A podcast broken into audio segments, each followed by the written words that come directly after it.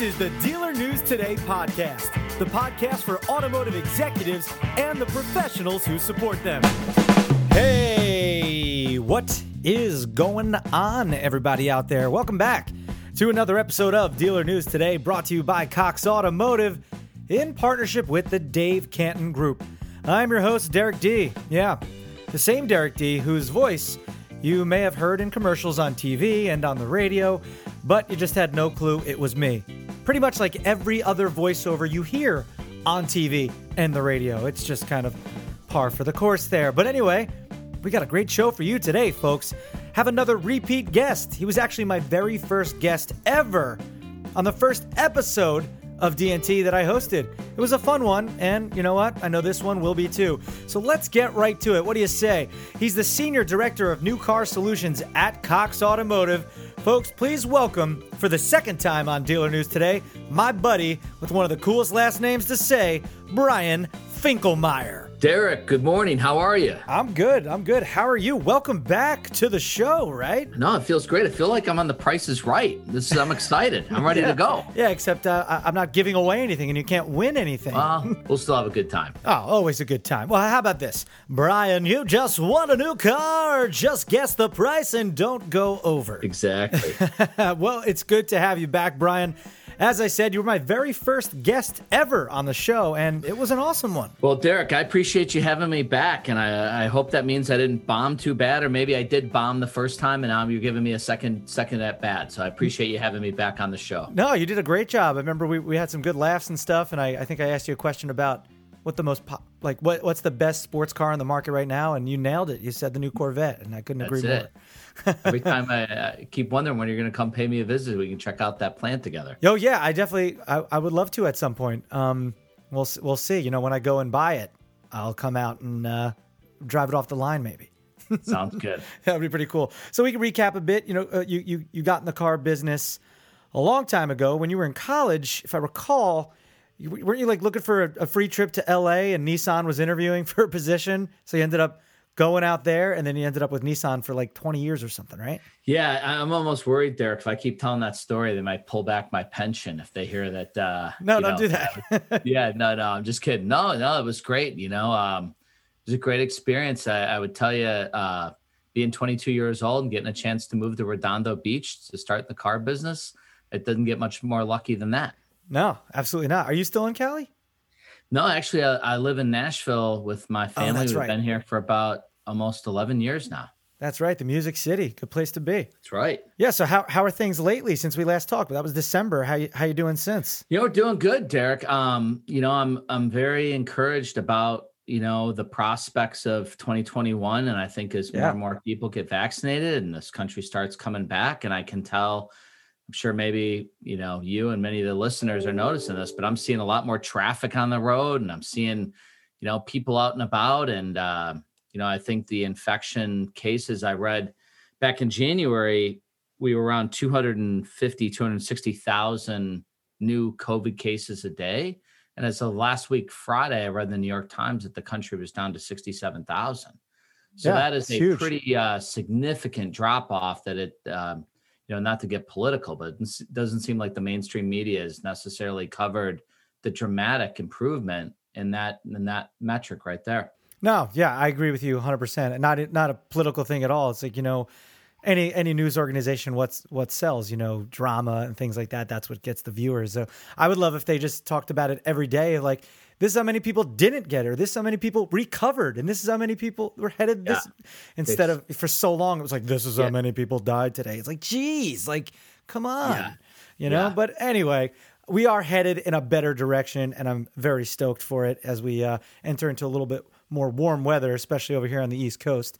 But let's jump into you. Now we're going to talk about, you know, the automotive industry. You know, your background's pretty much, I'd say, a hybrid of like, OEM and tech, right? Yeah. So it's safe to say you got your finger on the pulse of what's going on with new car trends as of late. So in your opinion, what does the actual industry production volume and trends kind of look like right now? Yeah. So, you know, Derek, just 2020 goes without saying that it was just such a crazy year. The most obvious statement I'll ever make. Yeah. And, you know, one of the byproducts of that was that the industry actually got healthier, right? So it's sort of funny that, you know, as COVID created so much health risk for people, it actually was the opposite for the car business. It made the car business healthier. Yeah, we've talked about that so much. So many different ways. Yeah. And so we've really lost about a little more than 1 million units of production. And I was just looking at this, you know, there's a couple different metrics. There's units that are actually rolling off the line, but then you can look at just how many new cars got delivered to dealerships, or what you might call shipments. And so in the country, United States, we really kind of bottomed out in April. There was about 170,000 units shipped. That was the low watermark. And last month, it peaked almost at 1.3 million. So just to give you a sense of what's happening in terms of volume of new cars being delivered to dealers, we've gone from 170,000 to 1.3 million. That is pretty significant. And then I think the other thing that is really significant is just that, you know, once again, going back to the nightly news and unemployment and, you know, the financial crisis, and now we've got the stimulus because we've got so much economic headwinds. But then you look at the new car sales results and you think that this country is absolutely on fire right now. We actually, pure retail in terms of vehicles sold through dealerships was up 3-4% versus a year ago. My mom bought a car doing this. Yeah, so my mom did too. My mom got a new car 2 weeks ago. Oh, wow. Yeah, so... you know, it's just a remarkable thing. And so one of the last stats I'll share with you just on the retail side is that, you know, we're seeing shopping activity just exploding, like on these Cox Automotive websites like Kelley Blue Book. You know, in terms of shopping activity, it was up 32% last month from a year ago. So just so many different metrics are positive. And as I said, in some weird sort of way, nobody could have ever imagined that COVID would be such a healthy outcome for the car business. Yeah, I mean, it really is amazing. And we've talked about this on the show before, and COVID obviously was and is a terrible thing, but it happened, so you have to adjust. And it forced the automotive industry to look at things a different way and also really push forward the digital retail side of things. And people obviously gravitated towards that, and the industry did a lot better than expected. And it's not only the automotive industry, you know, many businesses benefited. So you got to look at the good through the bad. Yeah. You know, speaking of online retail, Derek, and obviously that's been one of the big trends in the car business prior to the pandemic. About 1% of all retail transactions were happening, quote unquote, online. And I just read yesterday that number is now up to 10%. So 90% of retail transactions, my mom picked up her car at the dealership. I'd be willing to bet your mom probably physically picked up her car there as well. Oh, yeah, I was wondering. Yeah, there you go. But, you know, nationally, we're seeing that about 10% of transactions are, in fact, online. But, you know, when we talk about online retail in the car business, I think the most interesting story is the story of Carvana. And it's just unbelievable. Like, that stock has just absolutely exploded. I don't know if, you know, people realize this, but that Carvana is now a $55 billion market cap company. Seriously? Which is more than AutoNation, Asbury, Lithia, I name every single public company, CarMax, you know, pile them all up together, and together they're not worth $55 billion. So I would never have guessed that in a million years. It's just too crazy. And I'll just share one last quick, just mind-blowing stat is that last year, AutoNation, which operates close to 300 retail locations across the country, they sold just shy of 500,000 cars. Mm-hmm. And the market cap for AutoNation is about $6.5 billion. And then you look at Carvana, and they sold about half as many units retail, about 250,000, and their market cap is just shy of $55 billion. So just an absolute mind-boggling story. And I wish that somebody had told me to buy some Carvana stock earlier in 2020. Why is that, though? Like, if they sold less cars, why is the market cap so much more? Well, it's a great question, Derek. I think that Wall Street is valuing AutoNation and other publicly owned car companies as auto sellers of automobiles. And that's why that valuation is what it is. But I think that Carvana is getting the benefit of being valued as a tech company. Right. And so that's what's sort of an interesting question. I don't know the answer to that, but Carvana really is a car company, but they're getting the valuation as a tech company. And so I think that's kind of the interesting piece there. And I think that, you know, one of the things, if you start digging into the Carvana numbers, I mean, they've just seen like triple digit growth year over year over year, just massive growth as more and more people are adopting that way of doing business. And once again, not to make this entire podcast about my mom, but she actually disposed of her car through Carvana. They came to her house. Oh, really? Yeah. And they handed her a check and 5 minutes later took away her used car.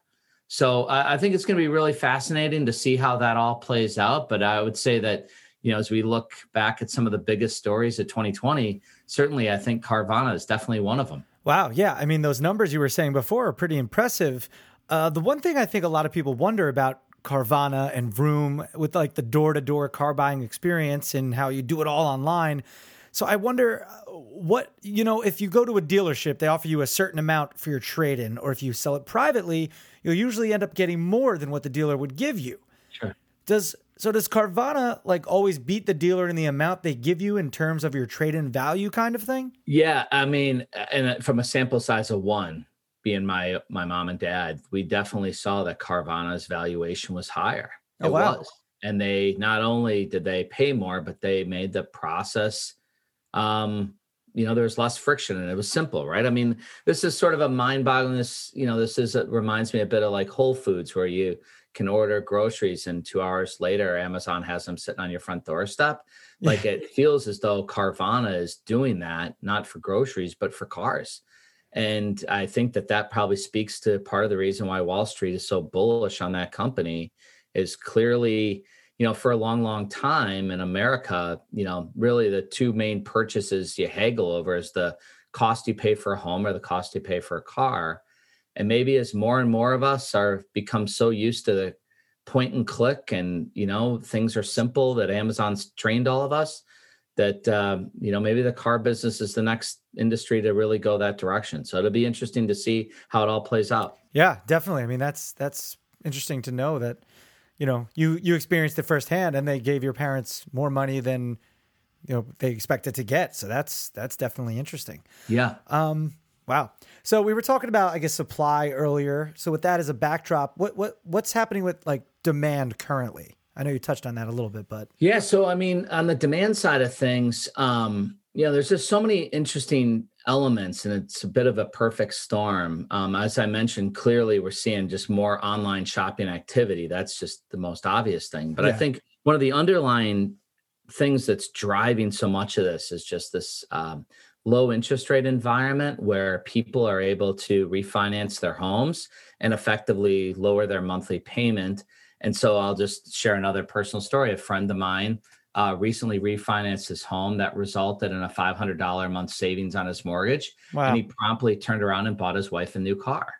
And so as he told me that story, I was thinking to myself, like, how many Americans are benefiting from that? Where, you know, nothing changed. I still live in my house, but instead of paying, you know, $2,500 a month, now I pay $2,000 a month or whatever the numbers are.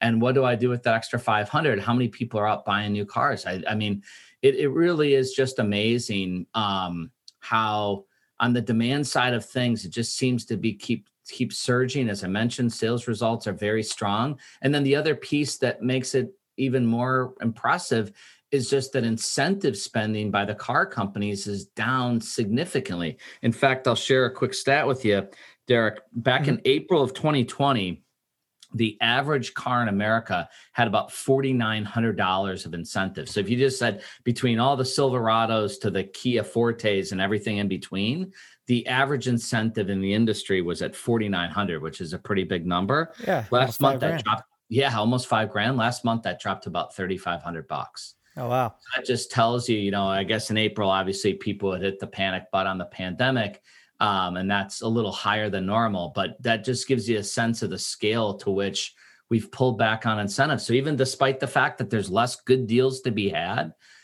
consumers are certainly craving that new car smell and people are out buying cars. And even, you know, one last quick piece I'll share is February, there was a moment. And I know we had this here, and I suspect you did in New Jersey. I mean, Nashville was shut down for 4 or 5 days. We were just buried in snow. I mean, I've not seen that much snow in a long time. So retailers lost maybe a week of business. I couldn't get out of my driveway hardly. And so even with that headwind of bad weather, I read 70% of the nation was under snow at one point, which was like the highest number ever recorded.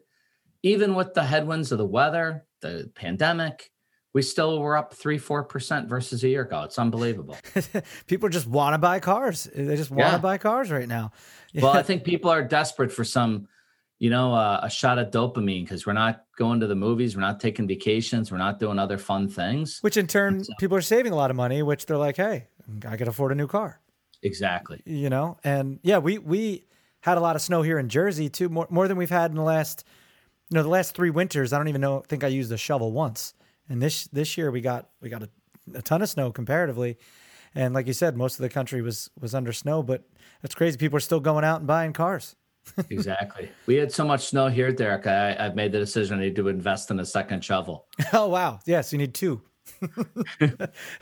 But yeah, that's interesting, though. You said your friend refinanced and they saved $500, and they probably are still saving money because their car payment, I'm assuming, is probably only around probably like $250, $300 or something. Like the normal average car payment, I guess, would be around there in general. So they're still saving money. They got a new car and they're still pay less for their mortgage, which is pretty awesome. I refinanced too.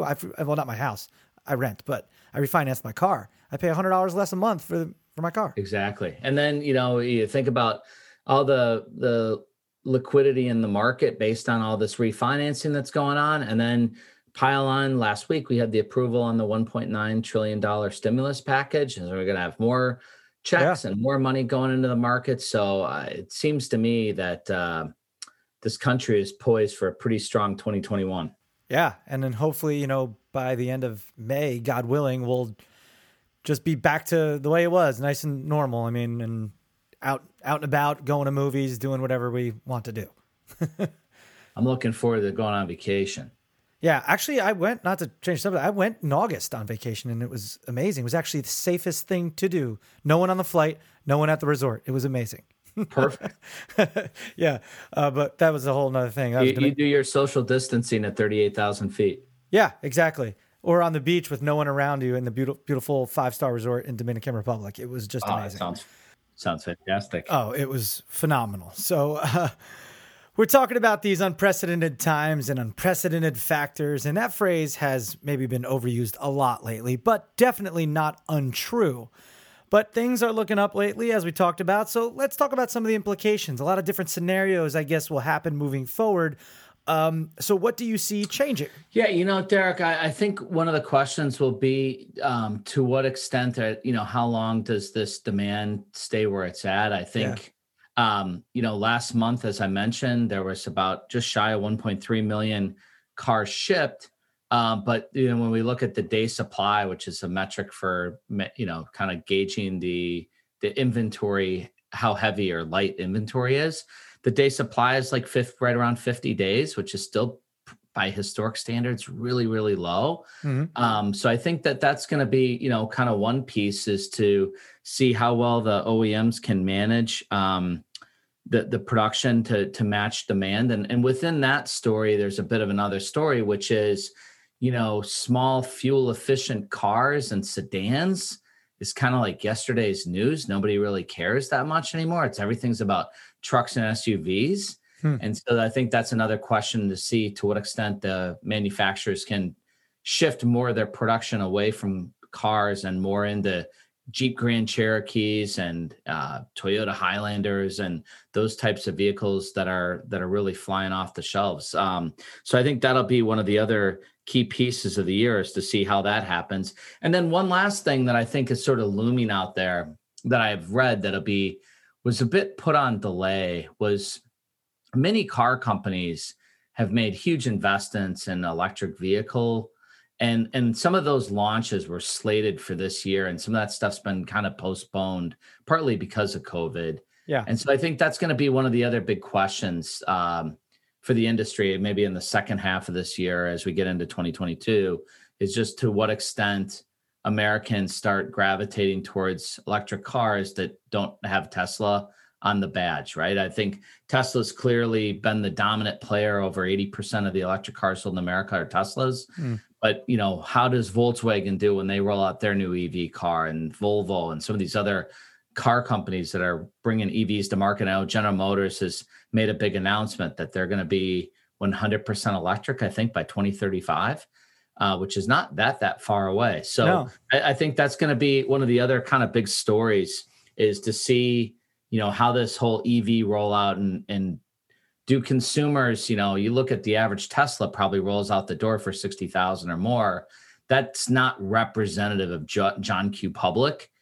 No. So the question is, like, at 35,000, do these car companies, are they able to produce EVs at 35,000 that the regular people are buying? I think that's going to be really interesting to watch. Yeah, absolutely. I think so too. I mean, it's obviously a heavy push for electric. I mean, Audi just announced their new electric Audi e-tron.